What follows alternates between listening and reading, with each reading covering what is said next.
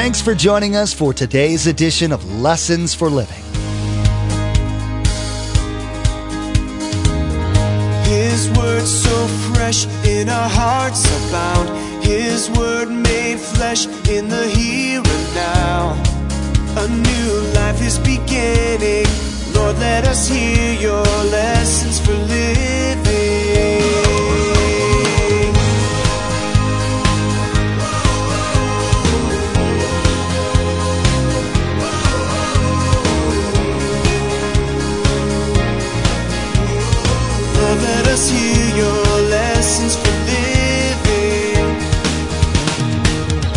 See, with God, shouldn't be any doubting. Because the source is perfect. He's perfect. You won't find that in any other situation. By the way, when you became a believer, how did you become a believer? You believed the word that said this Everyone who calls on the name of the Lord will be saved. Any proof of that? No. Just God's word. But God's word's true. So the minute you took that step of faith with no external proof, later on what happened? Your whole life changed. Lord, I believe. Help my unbelief. This is a true story found in Scripture of a desperate father reaching out to the only one who can help his tortured son. In one moment, he's claiming he believes in God, and that's good. But wait a second. In the very next breath, he's admitting he doesn't really believe him. Now, that seems bad, right? Not necessarily. His unbelief wasn't because he doubted God, it was because he'd never had to really trust him. He took a chance and laid it all out there because he had nothing left to lose, and his transparency was honored by God. Remember, there's quite a few ways to receive a copy of Pastor Mark's teaching. We'll be sharing all that information with you at the close of this broadcast. Now, here's Pastor Mark in the Gospel of Matthew, chapter 7, verse 7, with his continuing study entitled Good News God's Wisdom is Available.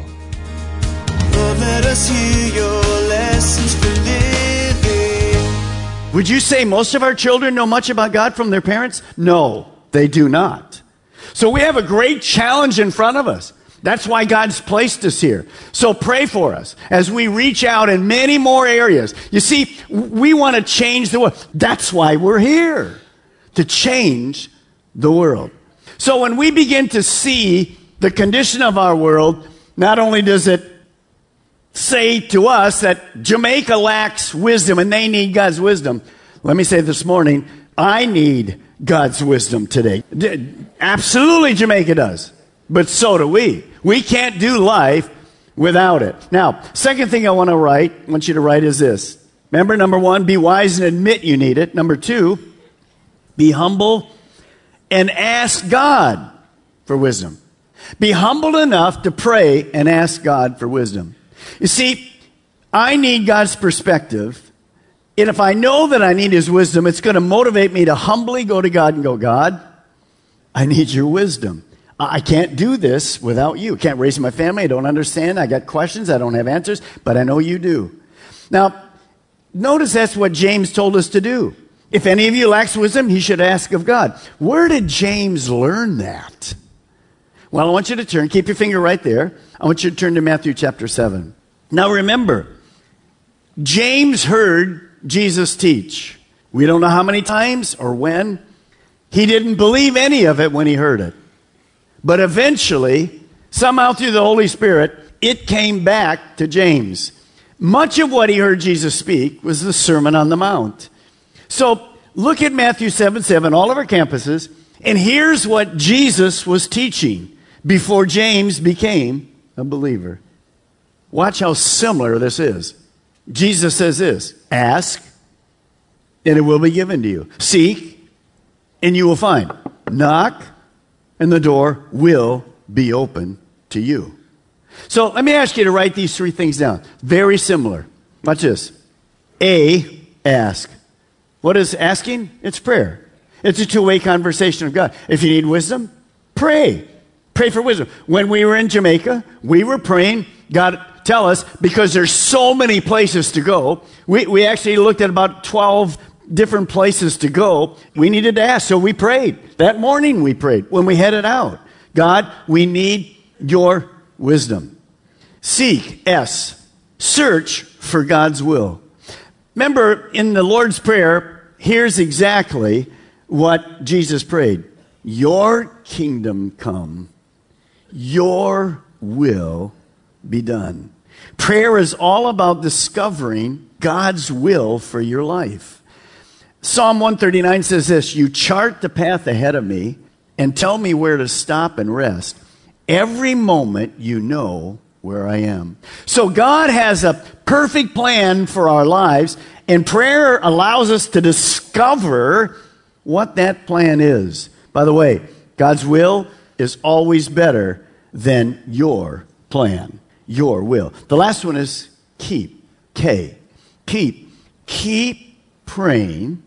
Be persistent until God answers. Now, in the original language, which we don't see here because it's in English, that verse says this keep on asking, keep on seeking, and keep on praying. It's a lifestyle. It's not something you do once.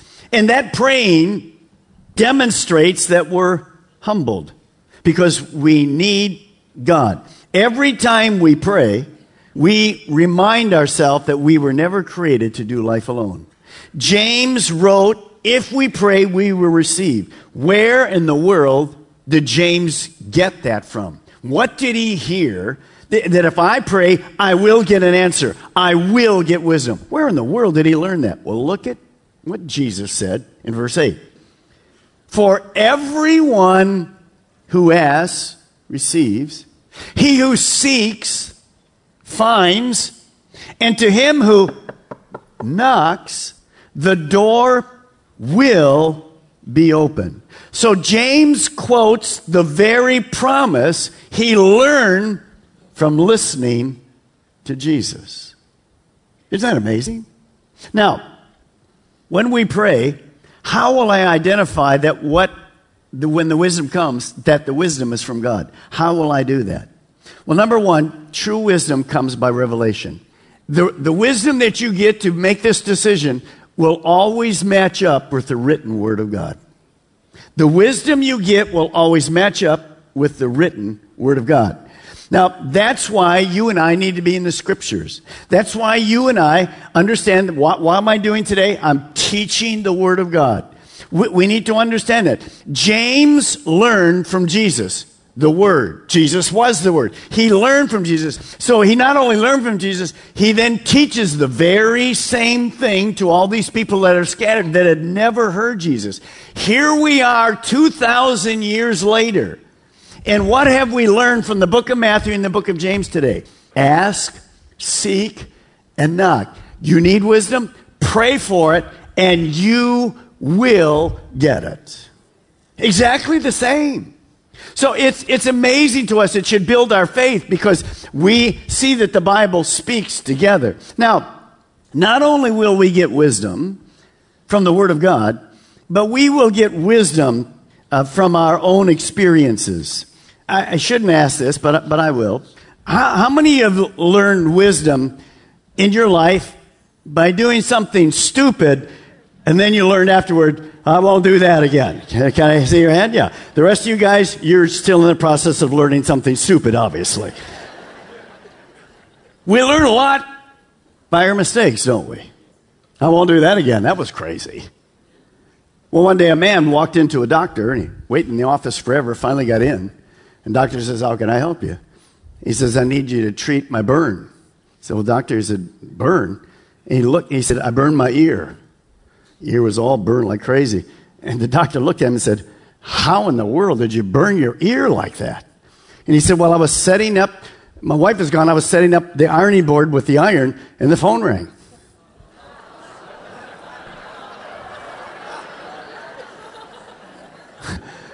and the doctor said to him, That was a stupid thing today. He says, Yeah, I learned from that. then the doctor says, well, it looks like your other ear is burned. He said, Yeah, the man called back.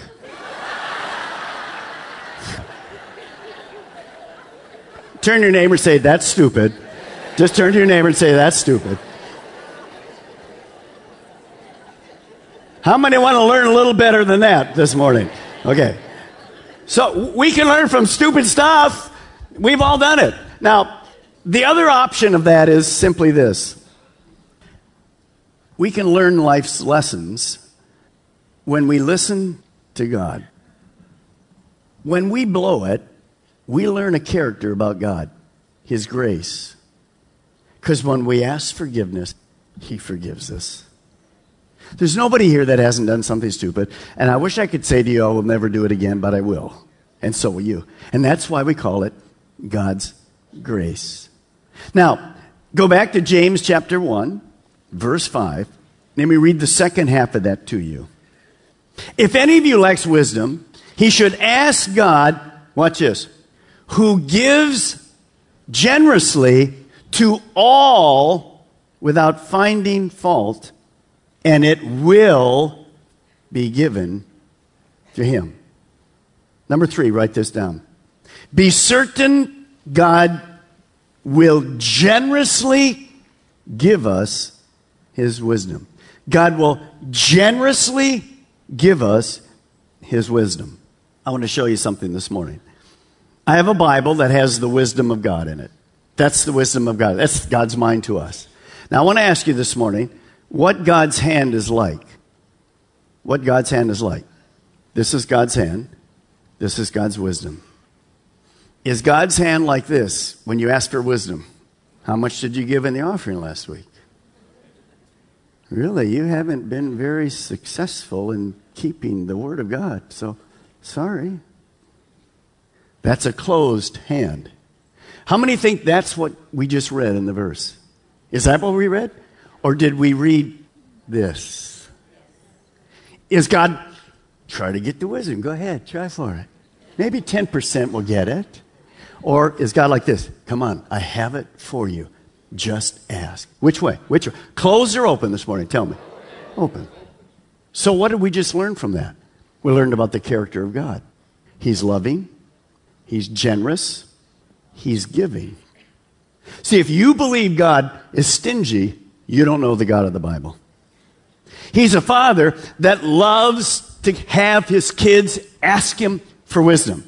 Those of you that are dads and moms, when your kid asks you for wisdom, when they're young, it's fantastic. Of course, when it's 16, it goes the other way.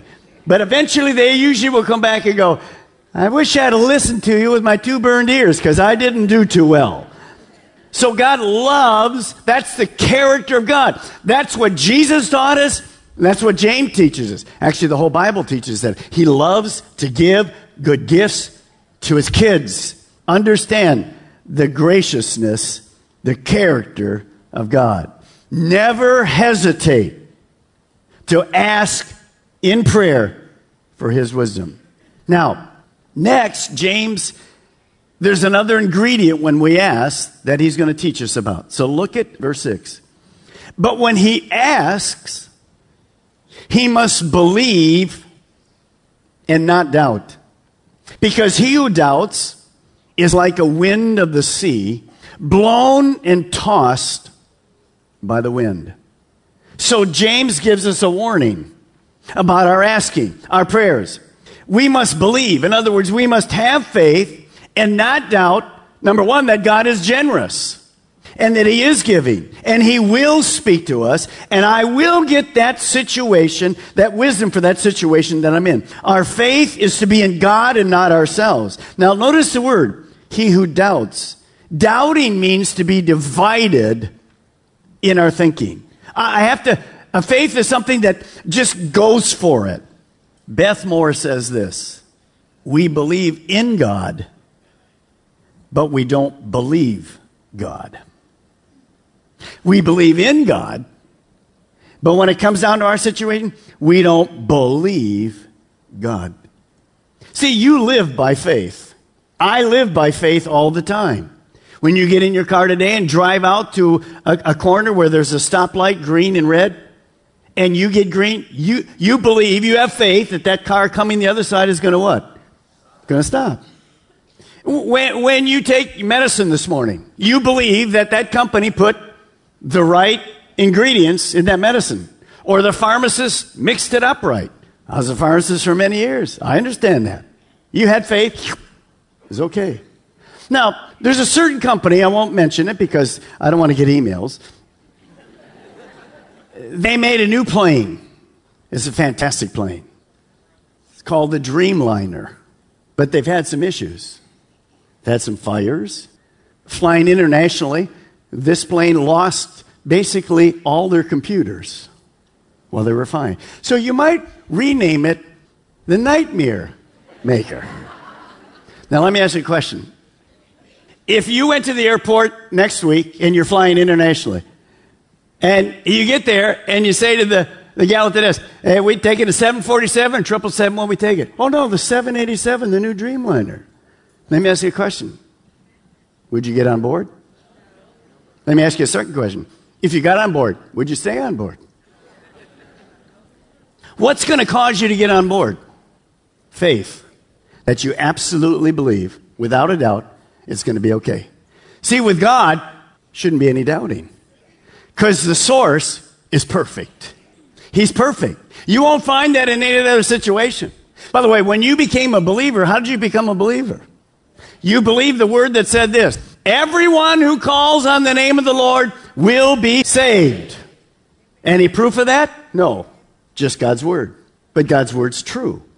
So the minute you took that step of faith with no external proof, later on what happened? Your whole life changed. That's exactly right. But see, steps of faith are required. So when we're asking God, there has to be this faith mixed into it. Now keep your finger there. Just turn one book, Hebrews chapter 11. Let's look quickly at what this talks about. Jesus spoke a lot about it. And let me say this to you as I'm getting there. When I mention the word doubt, I'm not saying this morning that you'll never get your prayers answered. I'll never get my prayers answered if I ever doubt.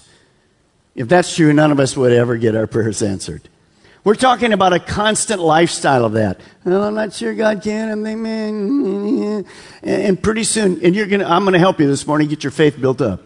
But remember one day, I love this in the Bible because it relates to me a lot. A man brought his son who was demon possessed to Jesus. And he said, Would you heal him? And Jesus said, Well, do you believe I can heal him? And the father said, Yes, I believe. And then he added a statement that I really relate to. And then he said this Help my unbelief. Can you relate to that this morning? I can relate to that. So don't be condemned when we go through this. Let's just learn how to have faith that isn't always in the doubt side. We're always going to struggle a little bit. In fact, remember Jesus on that, that, that water, the, the storm, eventually, Jesus said this to the disciples, O ye of little faith. So he knows that sometimes we struggle, but it should never be a lifestyle that we don't really believe God. Now, Hebrews 11, 1. Now, faith, I want you to circle two things in your Bible. Now, faith is being sure, circle the word, sure, of what we hope for, and circle the word, certain of what we do not see. So, what is faith? Faith is simply complete confidence that God will do what he said, what he promised. The object of faith is God himself in his word. True faith has to be based on a command or a promise from God in the word of God. Now, let me say that again. Faith isn't you drumming up what you think you would like. It has nothing to do with the name it and claim and stuff. I can be rich. I can do this. I can do that. I just have to name it and God's going to give it to me. I asked uh, Mark, who is my, my cousin, far removed. What's the name and claim it in Jamaica? Of course, people can't hardly eat, and there's not much. They live in little shacks or whatever. He says that doesn't sell too good down here. Well, hello, no kidding. So, what, what is it? It has to be based on the Word of God, a command of God, or a promise of God. Now, when you think about that, that's where faith comes from. What have we just read this morning in James 1 and Matthew 7? Here's what we read. If we pray with faith, God will answer. That's a command. Guaranteed. We must pray in faith without doubting. Now look at verse 6. This is huge. And without faith, it's impossible to please God. Because anyone who comes to Him, first of all, must believe He exists You, wouldn't pray to somebody if you didn't think he existed and he was God. And that he rewards, reward simply means answers our prayer, gives us the wisdom, those who earnestly seek him. Keep on asking, keep on seeking, keep on knocking until God answers. I don't think you'll keep persistent with faith in your praying. Now, back to James 1 6. James will define for us now what that doubting looks like. Again, I already told you, we all struggle because we need wisdom all the time. Jesus knows that sometimes we have little faith. I'm not talking about that person. Watch this, verse 6. Now, when he asks, he must believe and not doubt. Because he who doubts is like a wave of the sea, blown and tossed by the wind. That man should not think he will receive anything from the Lord. He is a double minded man, unstable in all he does. So James kind of relates this doubting to a storm tossed sea. How many of you have ever been seasick? How did that happen? Well, because you're in this boat and you go out, and, and usually the seasickness doesn't come until the boat stops. And then it. Mm, mm. How many have ever been seasick on a fishing boat? Could I see your hands? That is the worst. Because as it's doing this and the guys are fishing, they get out the old chum. It's been there for a thousand years. And they start throwing the water, and you're about to lose it. And then somebody in the galley's cooking a deep fried, oil based, double cheese sandwich. How many been there? And then you say, Can you take me in? Yeah, eight hours from now. Jesus, come right now. Just take me home. It's horrible. So here, here's this, here's this storm. And what James is saying is spiritually it happens. Oh, God's going to do it. I know He's going to do it. Two days later, I don't think He's going to do it. Tossed back and forth. Well, what does James say? Don't, don't be that way. Don't be up one minute and down the other. So I want to give you three winds that you need to be aware of that come into our life. Three winds that cause our faith boat to just rock. And we're not stable. We're not stable. We're not certain. Number one, here it is the wind of fear and doubt. Here's what happens fear is the opposite of faith. We know God has the wisdom. There's no question as a Christian, I know God has the wisdom. But sometimes we doubt that He'll give it to us. We fear God's timing. And we think, well, I better not wait on God. I better just move ahead myself. Genuine faith has to be based on a command or promise from God and what's found in the Bible. Scripture defines faith as being sure of what we hope for and certain of what we can't see. It's a complete confidence that God will do what He said. Pastor Mark just taught that the object of our faith should be God and His Word, so there's no reason for reluctance. If you're going to do life right, you need to learn to have faith that's not always on the side of doubt. You've been listening to Lessons for Living, the teaching ministry of Mark Balmer of Calvary Chapel, Melbourne. Each day here on Lessons for Living, we share messages that Pastor Mark taught at the main campus in Melbourne. Maybe you're listening right now in Brevard County and you don't have a home church, and today's message was exactly what you were looking for. Join us for worship. We meet at the Melbourne and Viera campuses on Saturday night at 6 p.m. and Sunday morning at 8:30 and 10:45 a.m. And those in the Sebastian area can join us Sunday mornings at 10:45 a.m. For more information, call us toll free at 866 779 3441. That's 866 779 3441 or log on to lessonsforlivingradio.com and follow the link to the church website. I don't know what to do, so what comes after so? What are you going to do when the chaos of life has you forgetting which end is up? Are you going to walk by sight and not by faith? Are you going to trust in yourself instead of God? Second Chronicles 20:12 says this, "We don't know what to do, but our eyes are on you." When you can't do anything, look up. Nothing is impossible with God. Well, that's all the time we have for today's broadcast. From all of the production team here at Lessons for Living, we want to say thank you for tuning in and may God bless you. And together, let's do life right. Our eyes have seen and our ears have heard His word made flesh in a hurting world a new hope He is giving. Lord, let us hear your lessons for living.